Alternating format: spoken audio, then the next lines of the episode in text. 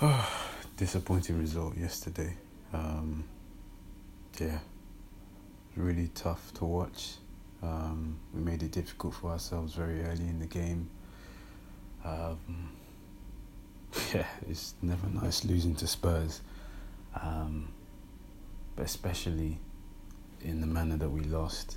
You know, we basically gave the game to them, and um, yeah, it was really tough to watch.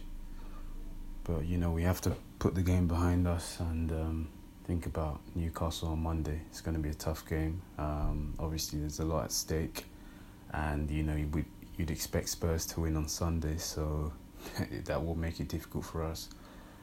Um, but yeah, we just got to focus on the fact that you know it's still in our hands to secure fourth position. Um, we're a point above Spurs, and um, yeah, that's the main positive that we need to focus on. So hopefully that's in the players' minds, minds. That's in Mikel Arteta's minds, and in his mind, and um, you know that that just helps us to get over the line. Um, but yeah, it's it's going to be tough for sure because this would have been a this would have been tough for um, the players to digest. I, I can imagine. Um, I mean, as as a fan, it's it's hard for me to sit here and, and talk about the game, but you know, it's the past, and that's the reality of it.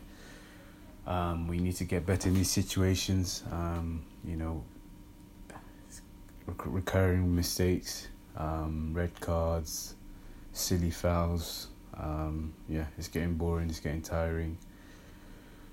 But um, that's just the reality. You know, we need to improve, and um, yeah, hopefully we do that on Monday. So yeah, let's go and get the three points on Monday. Let's see how how that um, how that goes.